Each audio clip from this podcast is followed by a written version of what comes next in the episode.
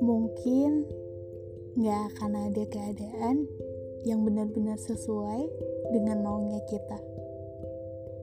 Karena kita ini memang sering kali dipenuhi dengan nafsu-nafsu belaka sebagai manusia. Iya, coba deh.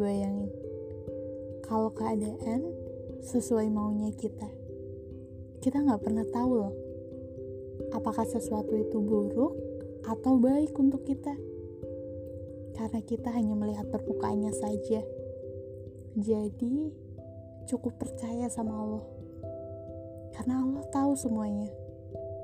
Allah tahu segala sesuatu yang bahkan masih tersembunyi dan belum terjadi. Tugas kita percaya, berikhtiar, dan menggenapkannya dengan doa-doa tulus dan terbaik. Sisanya, mari kita serahkan. thank you